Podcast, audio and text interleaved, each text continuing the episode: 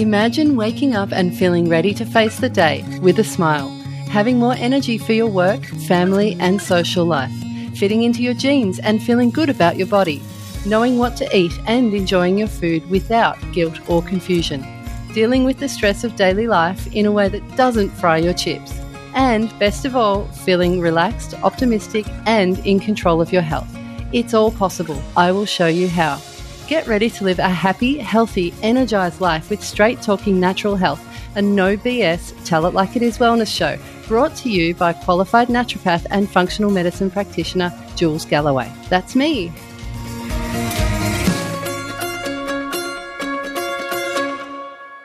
Today's guest is a holistic registered nurse based in the Noosa Shire in beautiful Queensland. She's also an energy coach and a multimodality practitioner who helps get people get lasting relief from things like stress, anxiety, and chronic pain, all without medication. Awesome, huh? She came highly recommended to me by one of my favorite, favorite clients. This client was like, You've got to check this woman out and get her on your show. And then when I did check her out, I was really intrigued by the way she could talk about both science and energy medicine in equal amounts without the two paradigms seeming to contradict each other. I love that. This guest has herself been through postnatal depression and post traumatic stress disorder, so she also has a first hand insight on how it feels to not only be unwell and out of balance, but to have an invisible illness that others can't see or sometimes really understand. I can't wait to pick her brain about her special blend of skills and experience. So please welcome to the show the wonderful Kristy-Lee Rackham. Hi, Jules. Thanks for having me. Oh, thank you for coming on the show. You're the first person that I've recorded in my new little bunker that I'm hoping isn't sounding too echoey. I'm literally in a blanket fort today to buffer some of the noise because we haven't put things up on the walls yet and it's sounding a bit like I'm in a toilet. So, dear listener, if you're listening to this, I swear I'm not in a toilet. I'm in my office. yeah, that's what she says, but uh, we all know the real truth, right? I know. Dodgy, dodgy podcasting dodgy. going on here. it doesn't right. really matter as long as we get the message across. Who cares where it comes from, right? exactly right. Doesn't matter if it sounds like I'm in a toilet. It's all good. No, not at all. We're just waiting for the flush. not going to happen. Not going to happen. All right. So, look, tell me a little bit about your own story and how, as a nurse, you came to be looking outside the standard medical system. Like, what came first, the energy stuff or the nursing stuff? Yeah, okay. Well, actually, the energy stuff came first. Shh, don't tell anyone. What? No. it's it was an interesting interesting um, trajectory to the nursing, though. I actually uh, had a full blown awakening when I was uh, a spiritual awakening, I suppose you'd call it, when I was 18, on the back of some serious trauma. So that can often happen. Trauma can force our our whole system into uh, a crisis state where we need to find other resources and other ways of continuing to go forward in life um, in in some kind of coherent fashion. So the the energy stuff came first. I was actually working in advertising of all things from when I was 18. Uh, advertising, television, communications was my day job, and after this sort of period of, of discovery of the other realms, if you like, my I was moonlighting on the side uh, because my family opened a natural therapy center slash cafe slash yoga center slash medica, uh, med- what do you call it? Meditation center. Yeah. Um, when I was about that age, uh, my sister had been sick for a really, really long time since she was two or so, two or three. And they were looking for an option to try to help her get well or give her something to live for in a way. So, as a family, there was a lot of upheaval from when I was 18 to about 23. Yeah. And I started moonlighting in the family's wellness center, running meditations because I was being given these interesting um, guidances from what I can only assume were other beings. So uh, I used to sit in meditation with a group of people at 18 and guide them along these visualization journeys before visualization was even a thing, you know, and mindfulness was never even heard of uh, at that point. That was in, oh God, when was that? 1992? 91, 92, oh 93. yeah. So it was a little bit out there. Um, but since then, I sort of I ran these two concurrent lives um, for quite a while. And through all of that, though, I was starting to, to move into healing. So I started doing some courses and, and training as a healer. And then from there, I started getting information about people. I was able to see things that uh, I realized were not in my head um, through a series of you know interviews with the clients. I was like, well, here's what I'm seeing, and this is what I, I'm being told it means. Does that make sense to you? And they were floored, and often there was dramatic change and dramatic healing in those clients. Um, that I didn't even expect at the time. And so I was being shown information about them and getting words, visuals, sounds, sensations about them and their life and using that to help them transform whatever was, was causing them grief at the time. So, um, oh gosh, I'm probably going to get lost. It's a, it's a, the timeline's a bit skewed. I can't remember a lot of the timing. But from that, I started feeling like I needed some something to substantiate the information I was being given on a, on a more esoteric level.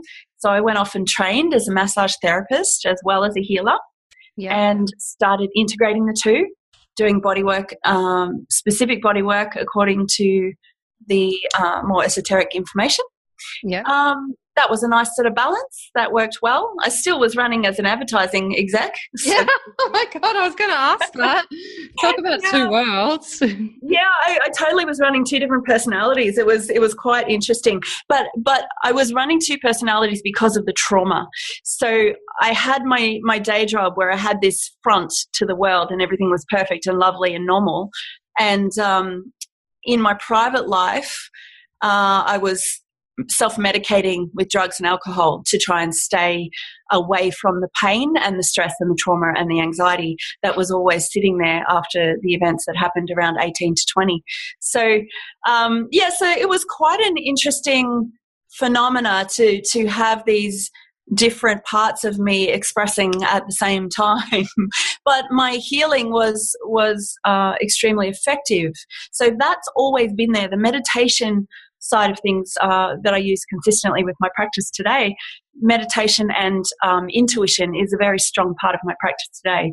But then after the you know the, the massage thing and the healing, I started getting the pull to do more and to understand more of the physiology and to be able to reach a new group of people that um, that I could share some of the more alternative ways of doing life uh, because I was really, I was really being shown that there needed to be a bridge between the modern medical scientific world and the spiritual side of life or, or the spiritual side of humanity really who we are as, as people on a really deep level.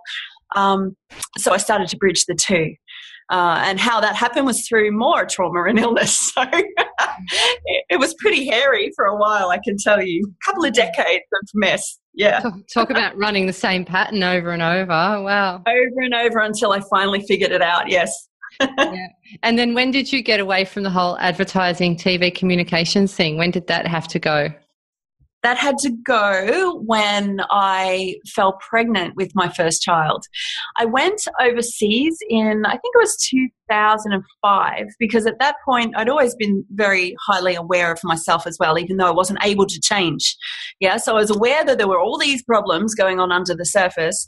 I was aware that it was dysfunctional. Uh, by then, by 28 to 30, I'd started to um, correct a few things yeah. Uh, by myself. I still didn't see a doctor or a psychologist or anything up until that point.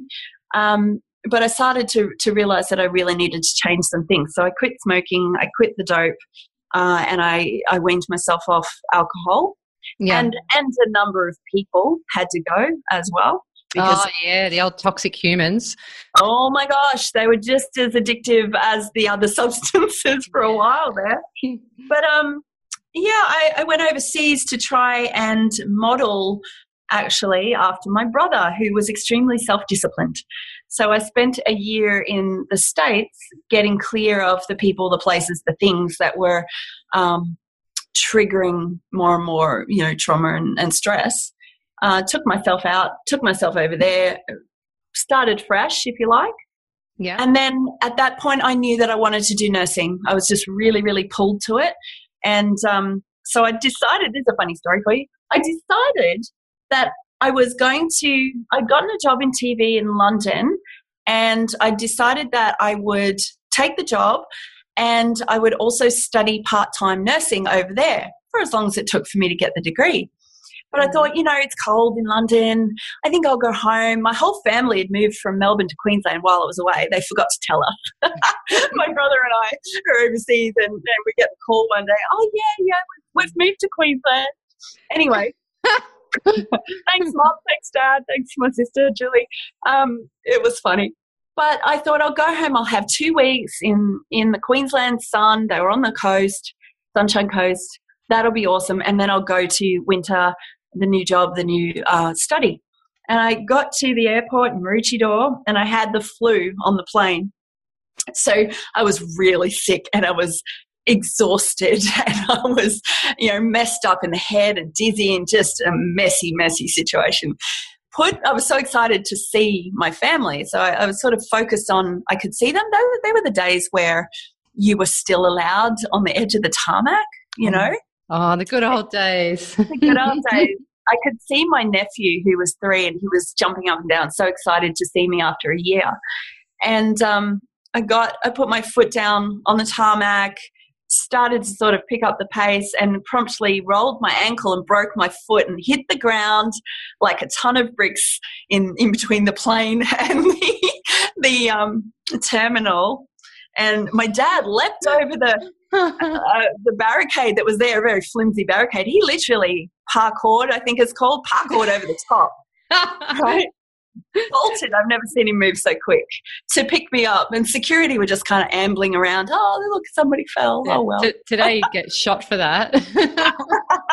I know, right? So I never left the Sunshine Coast. I broke my foot. I was in a cast for six weeks.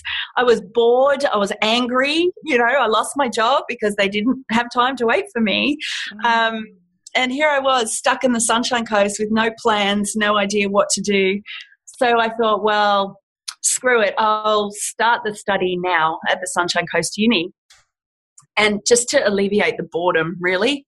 Um, and that year I fell pregnant because that was not planned. and, and um, yeah, never left the coast. So the nursing started, yeah, the year before. Long winded answer to a really quick question. Uh, yeah, the nursing started once I was I was, yeah, in that first year and then fell pregnant toward the end of that year. Studied all the way through my first and second pregnancies. Yeah. And finally graduated. Oh my God. I had to stop a few times because uh, the birth of the children created PTSD oh. and state of depression and full blown anxiety disorder. And I was a little bit messed up for a while. Yeah, right. Yeah. Oh, wow. And, you know, then there's the issue of having babies and toddlers around the house. I don't know how anyone balances work and study and all of that stuff too. Well, it was the meditation because at that point, um, my my relationship broke down too. So I was on my own. I had a 16 month old baby um, and a newborn who was about a month old uh, when my partner and I split up. So um, I was literally on my own in a big house with these two babies with postnatal depression, PTSD, and no, no idea, no idea whatsoever what to do with myself.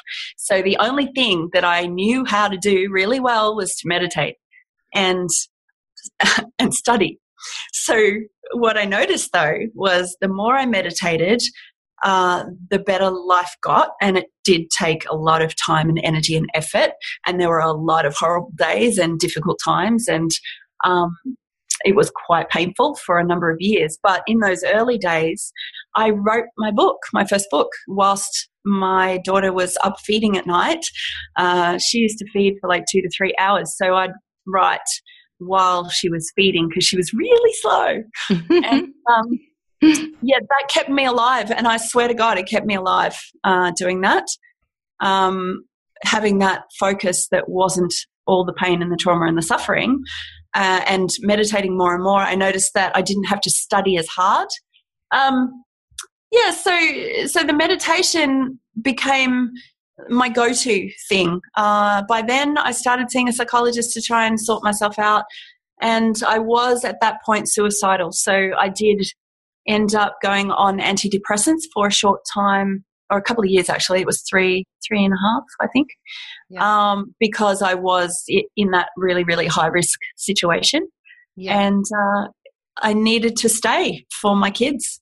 So the antidepressants leveled things out enough for me to start to recalibrate the the old trauma and to correct the imbalances uh, with all aspects of my life at that point.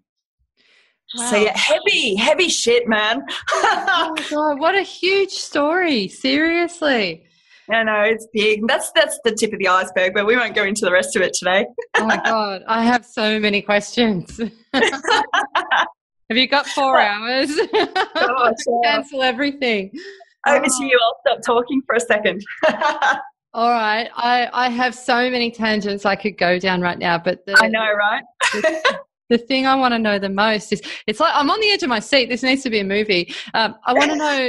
so you you get qualified as a nurse. Did you have to go then and work in the hospital slash medical system for a degree of time? I did, but it was a very short degree of time because by then I'd worked out who I was to to an extent. I'd cleared a lot of the the unconscious crap that had kept perpetuating more and more disasters. Um, and I'd started to reawaken, if you like, the, the parts of me that were that that woke up when I was 18. I had to shelve those in the middle there while the kids were needing me. Uh, and I was quite broken at that point or, or quite wiped out. So I needed to shelve all of my intuitive work uh, and I redirected it into study. Yeah. Um, and by the time I got to graduation, I was certain that the medical system wasn't set up to assist people with serious chronic long term illness. Yeah. At that point, that was I don't even know how long ago that was. But so by the time I finished nursing, I went into general practice because of the shift situation. I didn't have uh, a lot of babysitting help at that point, so I needed something that could work a little bit better with the kids. But I wasn't able to work much. Um, and at that point, I decided to. Uh, there were a lot of reasons I decided to stop working in clinic. The main one was that I really became very distressed at the amount of pharmacological intervention without people being actually able to have the time, space, and, and energy to be listened to and treated as a whole individual rather than just a set of symptoms or a diagnosis and then you know thrown into the, the medical um, intervention world so yeah. that was increasingly problematic because I had been through all of that and it didn't work for me. Uh, the medications didn't solve any of the un- underlying problems. They dampened it enough so that I wasn't going to die. Yep. Um, Saved your life. Good job. Yep. Yeah.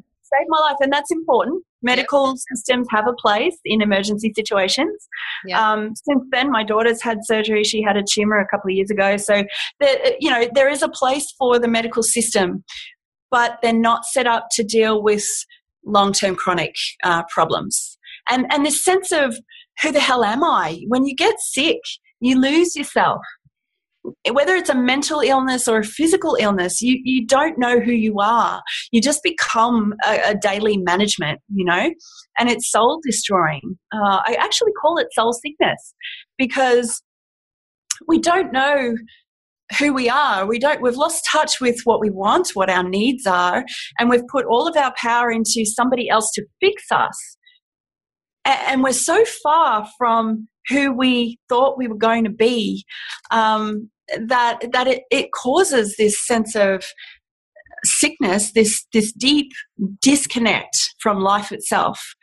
Uh, and, and, I do believe that the medicines have a lot to do with that disconnect. Um, the numbing that happens when you go on antidepressants.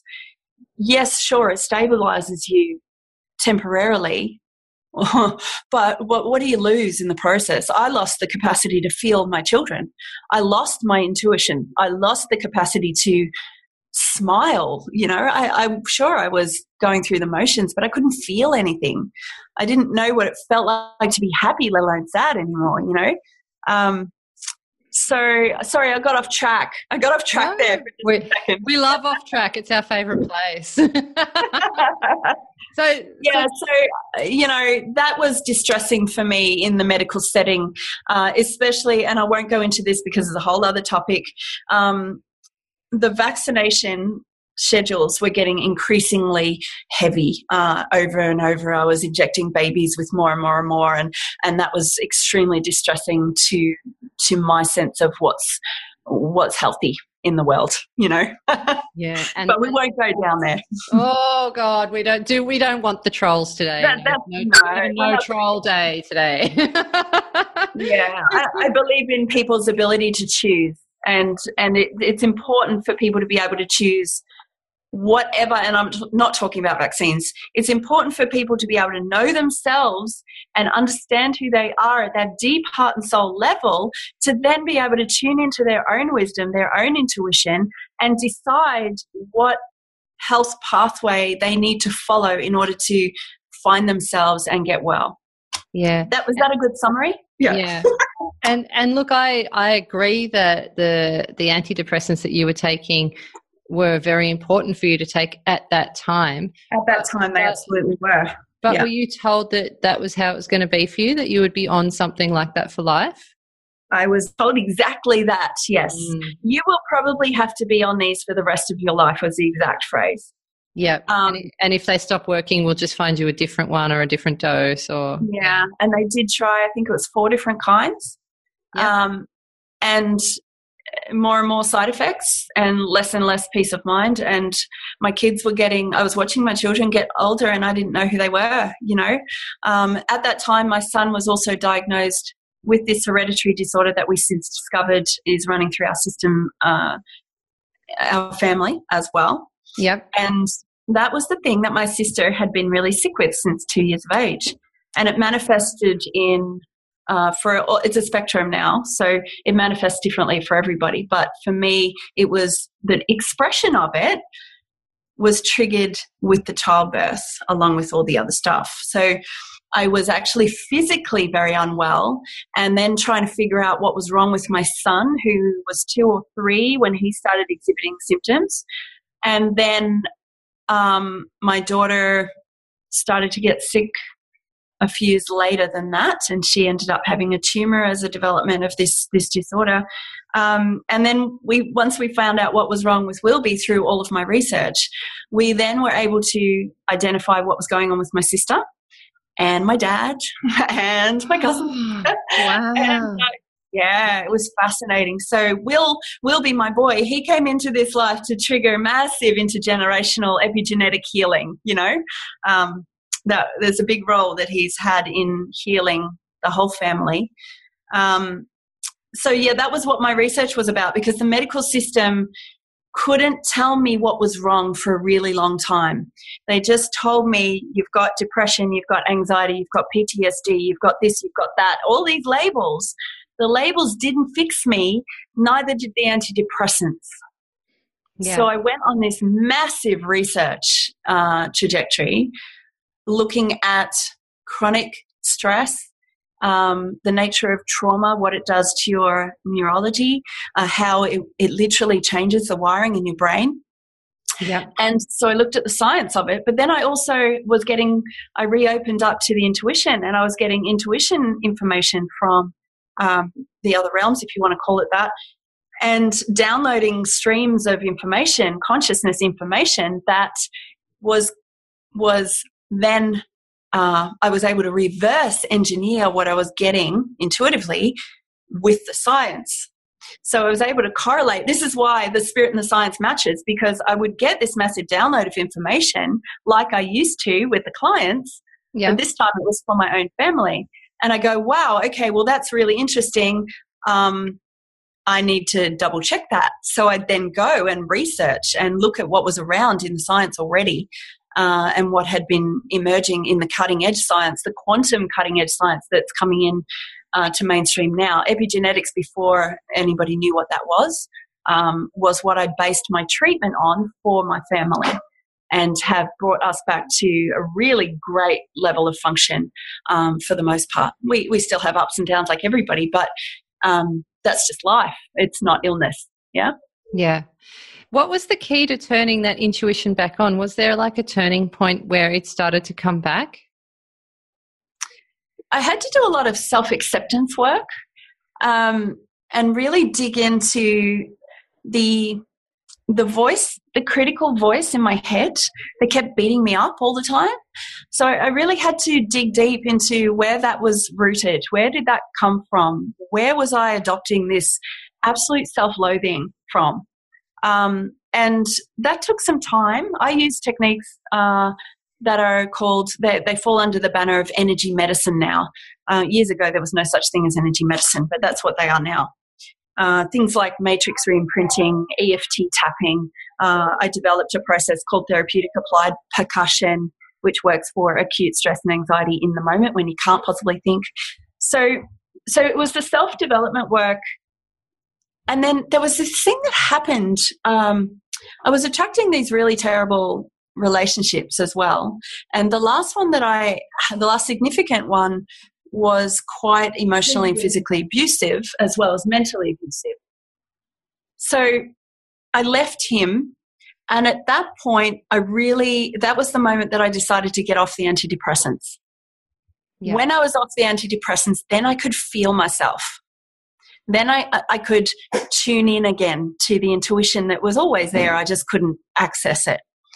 Um, and uh, about a about a six month period passed, and I was using those tools that I mentioned diligently multiple times a day. And one day I woke up and something was wrong and i'm like oh my god what is that something feels really weird and i did my my breathing to to sort of center myself and get me tuned into my intuition which I do regularly automatically now, but at the time it was on purpose. And I'm like, what is this? What is this? And the answer came back uh, in a in a wave of relief. And the thing that had changed, the thing that was wrong, was that there was no anxiety it had gone.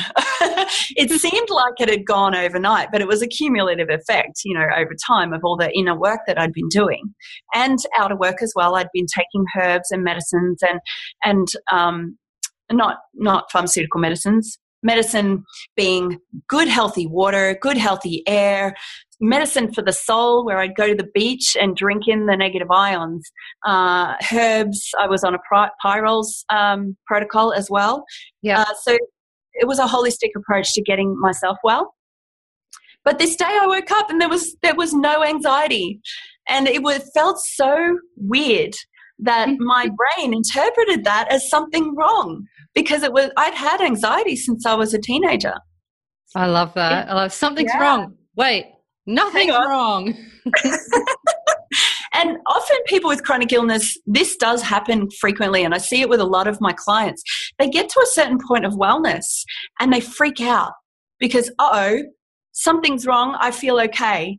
Therefore, something bad's about to happen, or yes. therefore, there's there's a problem. You know.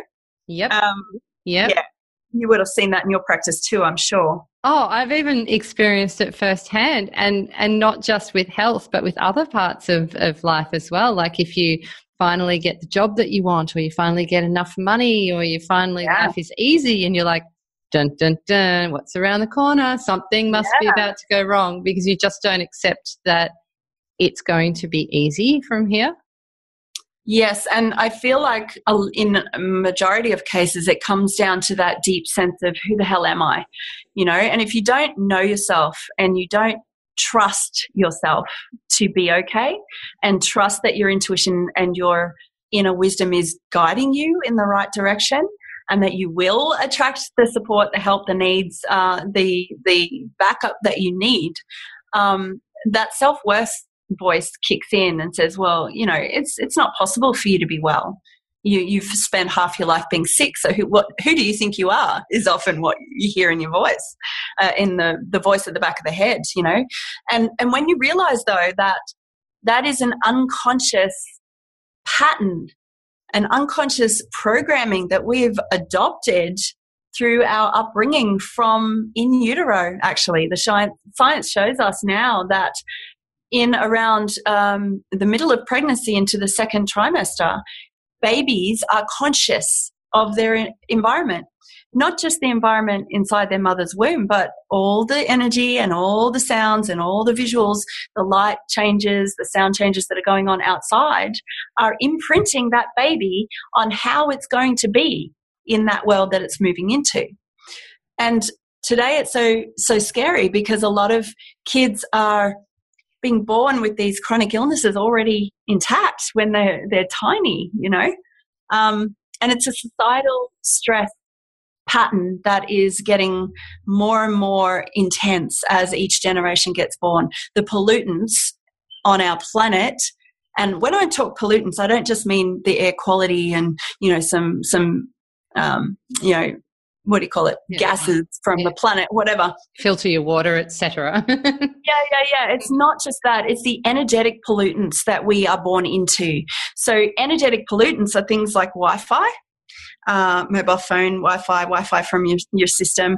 Um, the wi-fi towers are changing people's molecular structure. It's changing things and there's good research about that but nobody knows about it yet. But but also environmental pollutants are the energy patterns and the thought patterns and the belief systems that our generations previously have brought forward into our systems before we're even born.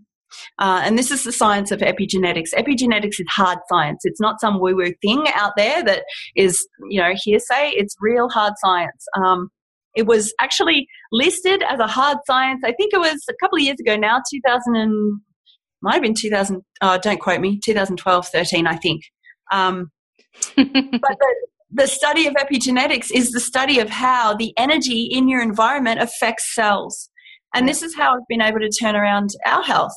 Because once you understand that what's going on in your subconscious mind is literally emitting a frequency that turns on your genes or off, depending what's going on, you can change that. You know, it, all of a sudden it's within your power to change once you know that that's what's going on.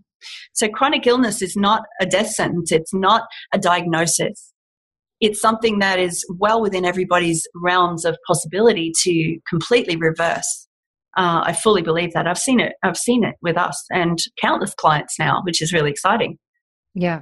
yeah. Oh wow. So yeah, it does sound a bit sort of doom and gloom though. Like we're born into the world. I know. Sorry. There's EMFs and there's you know five Gs on its way, which is apparently going to be worse than four G, and we're all yeah.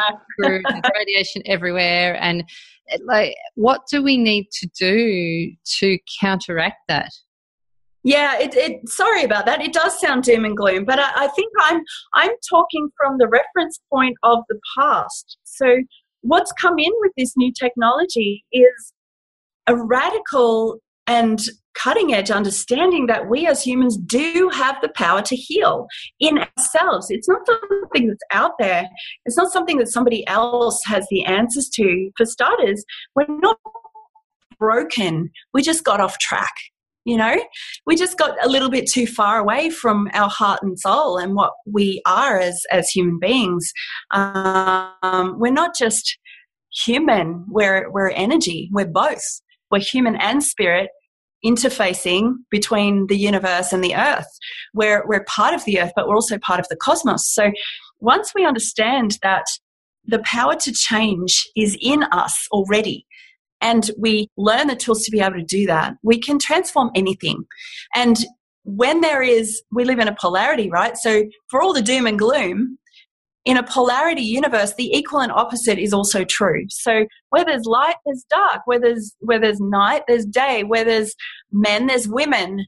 Where there's crap Wi-Fi, there's frequency therapy that is able to eliminate chronic pain, chronic fatigue, um, Parkinson's disease, uh, you know, Ehlers-Danlos syndrome, which is what we've got going on, um, cancer. The cures are there. It's just that the cures are not found in chemistry; they're found in frequency. So there, that's the good news: is that the the equal and opposite is always true.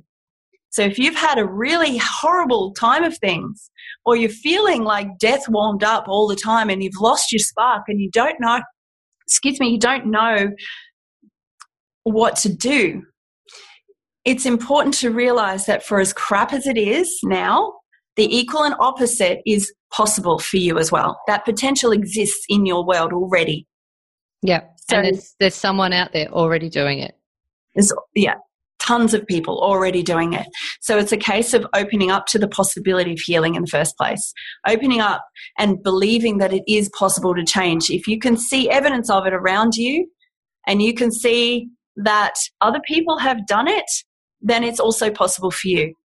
Um, so I think that is the good news. And and the techniques, once you learn them, they they're, they're yours forever. You don't need to rely on anybody else. You can partner with other people but it comes from that place of wisdom from inside going okay i'm going to follow this feeling because this feeling feels good to me. And when i connect with these kinds of people i feel a lift in my energy and i feel good about myself so i'm going to do more of that. And when i take these herbs over here i feel more strong so that's obviously working for me. Um, and working out from your place of inner knowing who you are and what works for you. And then seek out or ask for the the people the right people the right um, things that are going to enhance your healing to magnetize to you. The law of resonance is once you are resonating healing you will attract healing. It will come back and you will be guided that way forward. Does yeah. that make sense? Makes sense to me. I like it. All awesome. Right. So I what I do notice in a lot of the women that I know, whether they're clients or friends, is mm. when they start to awaken to all this stuff and they start following their intuition, they have these setbacks because they can't always differentiate to whether something is anxiety or something mm. is intuition. You know how you were saying before you were like you woke up and you were like, "Oh, this is wrong," and you had that that feeling in your gut. Yeah. Uh, how can you tell the difference between a moment of anxiety and a moment of actual intuition that you should follow? That is such an awesome question. And it's one of the first things that I teach my clients in my courses because um, for so long we've been trained in our patriarchal society to follow a very linear way of doing life. So the the masculine way, it's okay, you to get from A to Z, you need to follow these steps and then it's all magically fine. We know that that's not always the case, especially with uh, a chronicity of any kind. Um, so the difference between anxiety and intuition, there's, there's actually three kinds of intuition.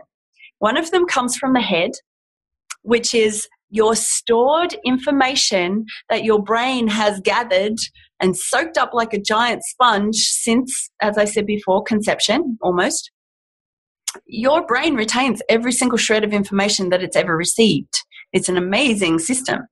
So, one intuition is coming from your experiences and the meaning that you've created out of life in your head. And some of that is useful. You know, I, I used to run really, really well uh, on a certain kind of head intuition with uh, certain elements of my my work in television, I had to to be able to read the client. So that intuition was my brain registering very subtle, minute, tiny little changes in that person's physiology. My brain interpreted it as intuition, and I used that knowledge. But it's not true intuition because when your head's involved, so is your unconscious programming. Yeah. So you've got to be careful because, yes, it can be confusing. Is this anxiety? Is this uh, a founded issue that's real, or am I just afraid of something? So your head, yeah, it can tell you a lot, but it's not pure. Then you've got your gut feeling, right? Your gut brain. And the neurons in your gut that are in the lining of the gut feed information to the mind as well. And the gut intuition, you know, people talk about it all the time. Oh, I just got this gut feeling something was up. Your gut intuition is based on survival. Your gut is responsible for your ability to absorb nutrients and to function and be well and optimized as a human, your physical survival. So when you do get a gut intuition, it's telling you that there's something wrong here that is perceived threat to your survival, physical survival. Yeah. So yeah. again, very well, useful. When thing, yeah. Yeah, very useful. I used it a lot when I was traveling through, um, backpacking through South America on my own. You know, gut feeling, stab in the gut. Do not go down that alleyway. You know, yeah, yeah, really, yeah. Really don't get in that car. don't do it. But then your your heart is where your purity lies, where the pure intuition, the gateway to your pure intuition is.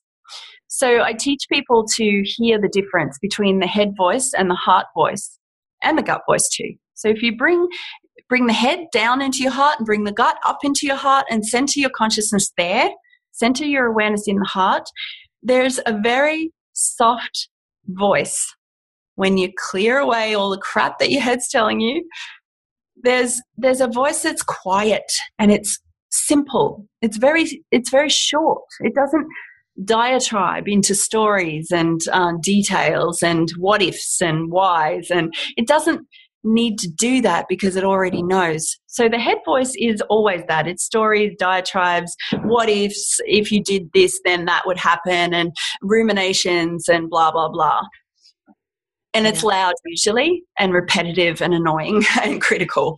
And it speaks fast. It's like really fast. yes exactly. So that's your head voice if you can drop your awareness into your heart and all you need to do is actually put your hand on your chest and your, your awareness will automatically go where you've made physical contact. And it's a case of using some practices to quieten yourself down, not to not to shut the head up because we can't. We're human. Okay, that's a fallacy. you cannot switch off your brain completely. We need our brain, Damn but it. you can certainly ignore it. Yeah. But getting into your heart, and the heart voice is simple. It's usually one or two words or a very short phrase. Um, it's soft, it's gentle, it doesn't argue it's just a simple yes or a no or a, um, I did a meditation while I was away just recently and I, I, I went very deep into the earth and I asked a question of my heart while I was there and the answer came back all is well. And it was just loving and gentle and quiet and calm yeah? Yeah. So that's the difference between the two. It takes practice to drop out of the head and into the heart. It's not something that most people can instantly master. Uh, it definitely needs to be a practice um, at shifting your focus, shifting your awareness into that so that you can learn what your heart voice actually sounds like for you. Uh, it, it's it's going to be different for everybody. And sometimes the head voice can get really, really loud and we can't hear. Yeah. So yeah, that's that's the difference. Yeah. All right. What about if someone's just starting out and they're like, I've never heard this heart voice. Yeah, I've, I wish I had. I feel like my pipes are clogged. Like I don't have a direct line to this this part of me. How do you mm. unclog the pipes? What are the first steps? I actually developed a process called the ACT process. Yeah. Uh, it's three steps, very simple. A stands for acknowledgement, C stands for connect, and T stands for transform. So the first step is to acknowledge the fact that there's something going on in you.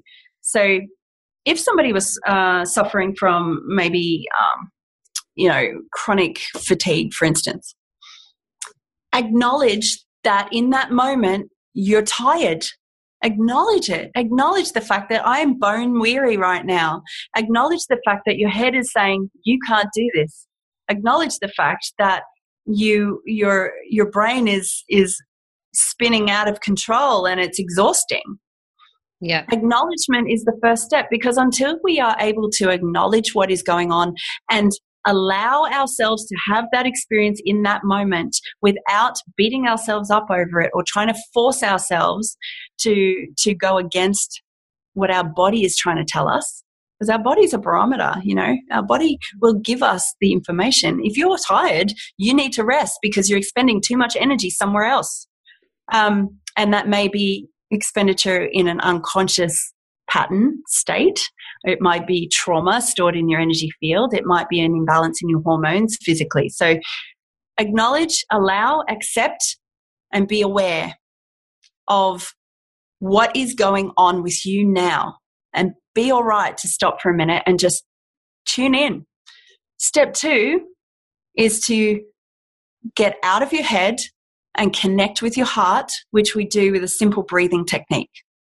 Uh, literally touch your heart, like like I mentioned before, and start breathing in through your chest and out through your chest. It takes practice. Your head will probably go, Oh, this is a waste of time. I need to be going out and doing this, and I've got so many things to do, and I'm so tired, and I can't do all of it, so I better not do the heart breathing because then I won't have time. Shut up, yeah. brain. Shut up. yeah. Totally. I talk to my brain. I'm like, Yep, thanks, brain. I understand you're worried, but right now I'm breathing. And just return your attention back into your chest and breathe in through the heart. Let the air swirl around your heart and breathe back out again. Then start tapping on the chest. Very lightly, just tapping on the center of the chest because that gentle tapping does a number of things. Firstly, it brings your attention and makes it stay there. Secondly, it creates micro uh, vibrational waves that dislodge uh, stored, stuck, stagnant energy in your system. And then we add a mantra. So as we breathe in, we relax, say to ourselves, relax. And as we breathe out through the chest, we release. The action of doing those things all at once not only de escalates your system very, very quickly, it starts to train you in a new neural pathway that gets you out of your head and into your heart on a regular basis. Over time, you don't even need to do that whole process. Once you put your hand on your heart and you take that first breath, your brain goes, Oh, that's right. We're going to follow the neural pathway that causes us to feel better. Oh, that's right. Thanks. Okay, we'll do that. you know? Yeah. Um, and from that place of heart, you get to instruct the brain rather than the brain instructing you. So it becomes like an anchor, like an easy kind of yeah. home base. Yeah, absolutely. And you live there after a while. I live I live there now. it's a much nicer place to be it's your happy than place. in my head. Yeah. Sorry. Yeah. So now so now that you live in that happy place, hmm. uh, what happens when like everyday problems arise that, you know, run the risk of skittling you? Yeah, shit does happen on a regular basis because we're human and life life is dualistic, as we talked about. You know, uh, if I have a good day, there's going to be times when I'm not feeling so crash hot. But the first thing that I do, the first thing is acknowledge, oh my God, I feel irritable or I feel narky or I'm getting angry and I don't know why or I'm really tired and my body is aching right now. Acknowledge. Second thing, drop out of my head into my heart find the heart voice and ask, what do I need to feel better? What does my body mind need from me to feel better? And because I'm adept at that now, the heart voice will tell you. It'll say something like, maybe you should have a 20 minute cat nap. Or it'll say, you haven't taken your vitamin C. Or it'll say, paint, draw, read, connect, It'll tell you what your transformation, T, ACT, what transformational action are you going to take in that moment that is going to shift your day and turn it around. So we choose, we consciously choose what emotions we want to generate, what feelings we want to generate by getting out of head into heart and then asking the heart what we need to transform into a, a better situation the, that um, process, tapping uh, on the chest whilst breathing into your heart, whilst saying the mantra, that's therapeutic applied percussion uh, in its brief form. So that actually de escalates panic overwhelm, anxiety extremely rapidly within a couple of minutes. So it's it's really powerful for people who do find themselves mm, regularly getting out of whack. But doing the unconscious recalibration of whatever trauma and stress you've got stored, and everybody does, makes daily life so much easier because you're no longer funneling off all your vital life force to try and hold yourself together for some unconscious reason um, that's not relevant for you and your life anymore. Something that happened 20 years ago. Yeah. Whew. So there's like, there, I know there's so many tools that you have up your sleeve. I wish I could share them all, but we'd be here for weeks. um, yeah, I just, I guess I really want people to know that they've got the power to change. It's not, the world is not out to get you. The world is not you know crushing you or or going to to drag you under there, there's a there's a there's a way forward and it starts with figuring out who you are and really hearing that authenticity the real self being able to identify that. What's your energy? What what do you feel like? And once you know that, then you can start to make choices that help you to feel more more of that rather than less of that. Yeah. So I'm wondering, I mm. I have a lot of clients, uh, friends, and look, I've been through it myself. When you start to go down a path that's a little bit different from what your friends and family into, yeah. And and along come the very well meaning and often very well educated skeptics. Sure.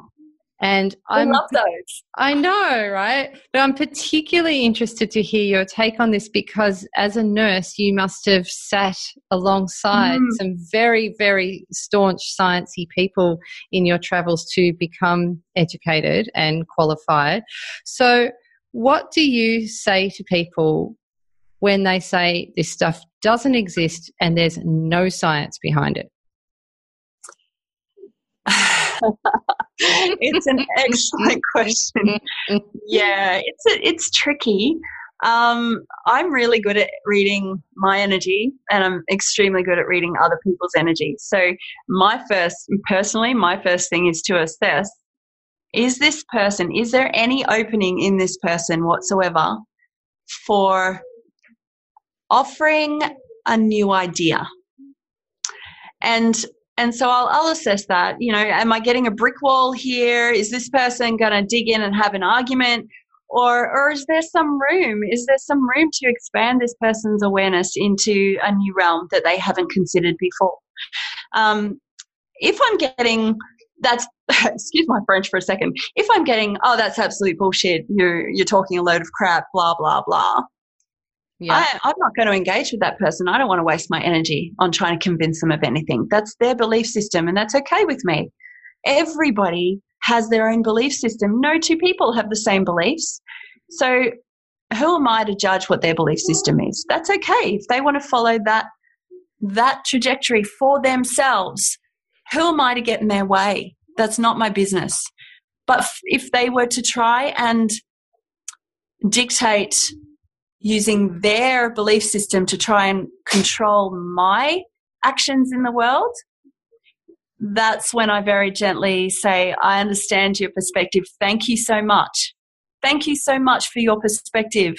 It's, it's a really interesting opinion. I believe something different, but I really appreciate sharing that with me. Short, sweet, simple and I extract myself because there is no point fighting. I'm not here to fight. I'm here to share and help people to be the best version of themselves. And people will resonate with that or they won't. But I'm not here to convert anybody. Um, in terms of hard science, if somebody was, uh, and we do get this a lot with epigenetics because it's not in the textbooks yet. It's mm. so so cutting edge that barely anyone's heard of it. But you know, when you come up against that, oh, you can't change your genes once you're you've got the gene for alcoholism, you're done. You know, you're going to be an alcoholic. Um, that kind of mindset is not up with the latest science. So what I would tend to do is is direct people to some peer reviewed journals or you know direct them to some experts in the field and let them make their own decision. If they want to do the research, they will. If they're too closed off and they're too scared to open up to a new possibility, they won't do the research. But either way, it doesn't make any difference to me. Yeah. Yeah. So and same I would say that I say that to all my clients. It is difficult though when you get close family members who oppose you. That is oh, very challenging. Yeah. Oh yes, definitely. Yeah. Especially when they're people that you actually love and yeah. and also if you can see them hurting and you know that what the information you hold if you know that that can help them it hurts even more doesn't it? It really does um, and i think at that point you know the old saying you can lead a horse to water but you can't make it drink is really true. But you can shove its face in the pond.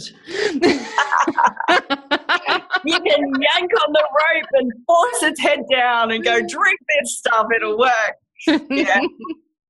Yeah we lovingly we lovingly share what we've discovered and then we we hand that gift of discovery to our loved ones and guaranteed they can see that we're changing and often people are scared of change because it makes them have to confront themselves and their own world. Um, and that can be very, very frightening for our family. Uh, initially, when I started to change, uh, a lot of my criticism, my critical voice in my head was patterning that I got from my mum. Uh, don't get me wrong, love my mum. She's a fantastic lady and has some exceptional uh, skills. But at the time, I was still quite fragile in my new way of living life. And when mum and I would get together, my new way was at indirect odds to the way that I'd been raised. So it was quite challenging for a few years while we worked out our new personas, you know, while we worked out who who we were going to be next as as a, a family.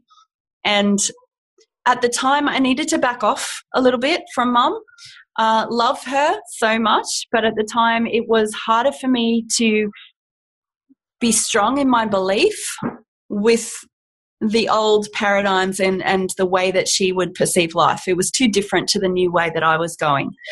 And, and I needed to just trust that this was right for me. And I was starting to see results. I was starting to feel better. And so I needed to trust that my body knew what it was doing. And whatever I was doing was actually working. So I had to follow through on that because um, you've got to know what your underlying why is. Why are you doing what you're doing? Why do you want to get well? I had I had babies to raise, and anything that was going to start help helping me feel better was worth pursuing, even if the rest of my family thought it was bullshit. yeah, um, yeah, because my my need to keep living and be the best person I could be and heal so that my children didn't end up with the same disorders as I did. Um, that was my reason to keep going in the face of difficult uh, opposition. And my family, I was very lucky. Uh, most of my close family are on the same page anyway, or they ended up on the same page. Yeah. Um, but my extended family think it's all a load of crap. So that's okay. there, a lot of them have gone down the medical route for, for healing and they're okay with that. And so I'm okay with their choice. That's their choice. Yeah. It's not what I'm doing for me. So I think people need to really follow their follow their feelings. I'll, I'll keep coming back to it. Know who you are. Figure out who you are. Hear the inner voice. Trust yourself and observe the changes in yourself and and have the courage to know that that's enough for now and yeah. three things happen with other people around us though when we start to shift into a lighter way of being there's three things firstly on an energetic level people sense that the change is happening and and they often sense that before they see the changes but either way there's three things the first thing is that they'll fight so all of a sudden you'll start having arguments there'll be bickering, there'll be narkiness, there'll be direct opposition, there'll be yelling and swearing sometimes. Um, because they're threatened. Some aspect of them has realized that change is happening and they're not comfortable with it. It's scary. So they'll fight you and try to bring you back down to their their reality. Yeah. Yeah. The second thing is they'll raise to meet you at that new place. And there'll be a bit of toing and froing for a while while that happens. But generally, some family members will go, huh, wow, I can see something's going on here. Things feel different. I'm going to raise my energy and meet this and, and open to it. And the third thing is they'll leave. And we've all seen this when we change, right? All of a sudden you look around and you go, holy shit, where are my, all my friends? The oh old drop God. away. Yeah. yeah. Yep. Or you need to leave because the dissonance between you and them and their belief systems and your new belief systems um, is too big. So one or other person uh, leaves. And that sometimes happens by divine intervention. You know, sometimes all of a sudden somebody will just disappear out of your life and you won't see them again, you know, gone. Um, or, or it'll be an action that you consciously choose or they consciously choose um, to dissolve that association because it's no longer serving either person. Yeah. So yeah, it's it's it's not easy. It's it's not easy. Becoming who we truly are is a massively courageous act. But the rewards, oh my goodness. If I had even known even when even though there was part of me that just knew life had to be better and different than what I was getting at that point, I didn't know um, now. And sometimes I close my eyes and I go back and I talk to that part of myself who was struggling so badly and in so much pain. And I talk to her and I tell her, you know, it's okay. You're going to be okay. There's magic. There's magic. Keep going, you know? And it's not that far off at all once you get a roll on, you know, get the snowball rolling. Yeah. It's right there with you. You've just got to lift up the little curtain. There yeah.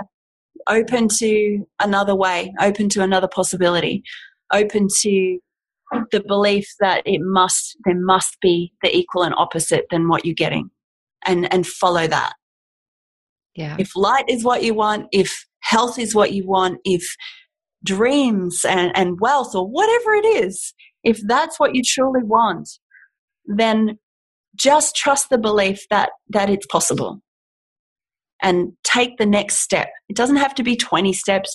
To start with, my steps were get up, and actually get dressed. That was a good day for me in the early days to actually get up and get dressed. And often I'd go back to bed after that. Um, and little by little, you know, then I'd walk to the letterbox. Oh, I was exhausted by the end of that. So I'd come home and I'd have a sleep, but that was a win for me that day.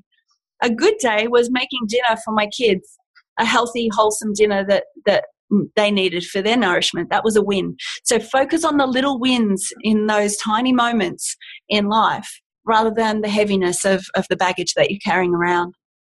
Yeah, love it. Love mm. it. Oh my goodness. I think that's a perfect place to wrap this up. Uh, yeah. Oh my God, there's just so many good things. I love it so much. It just, it just, um, I really appreciate you asking me to to share my story and giving me the space to to share that because um, I really, I really walk through this world hoping that the more I shine, the more I can show people that that they can as well. Uh, so that's you know the old living by example thing. Um, and I'm not perfect, and I get it wrong, and I'm not afraid of letting people see when I screw things up these days because it's real. You know, we're all real. We're all just doing the best we can with what we've got. And um, so I really, really am so grateful for you having me on the show. And thank you to all your listeners for sticking with us this long. Those of you who got to the end. Oh, they are. They're all still here. I know it. I know it. I can right. feel them. now, before you go, can you please share how people can find you online and how they can connect with you? Yeah, so Facebook, I am on Facebook and Instagram.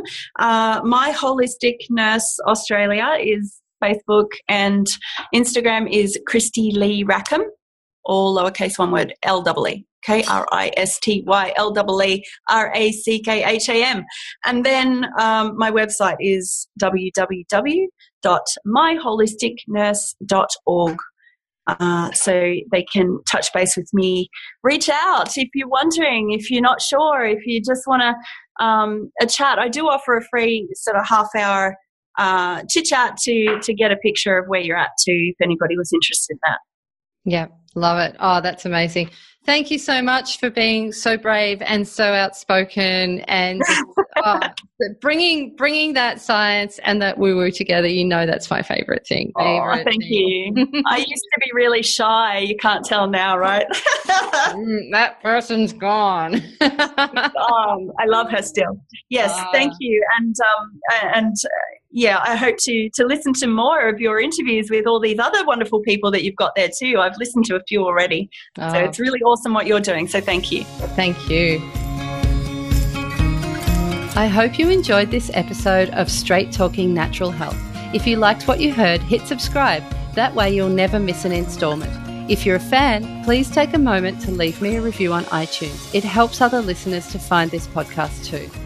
Also, check out my website at julesgalloway.com. You'll find all the podcast episodes there, along with loads of blog posts and resources to help you on the path back to finding your happy, energized self again.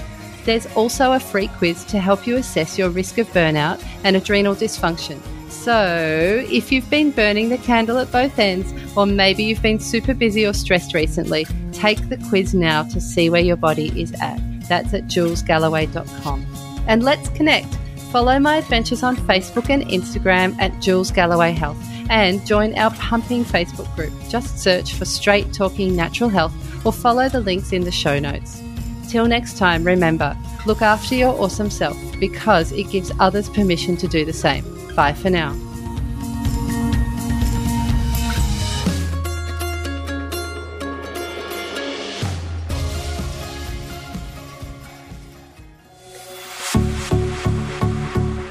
This has been a production of TheWellnessCouch.com. Check us out on Facebook and join in the conversation on Facebook.com forward slash The Wellness Couch. Subscribe to each show on iTunes and check us out on Twitter. The Wellness Couch, streaming wellness into your lives. Whilst the Wellness Couch presenter endeavor to provide accurate and helpful information to their listeners, these podcasts cannot take into account individual circumstances and are not intended to be a substitute for health and medical advice from a qualified health professional. You should always seek the advice of a qualified health professional before acting on any of the information provided by any of the Wellness Couch podcasts.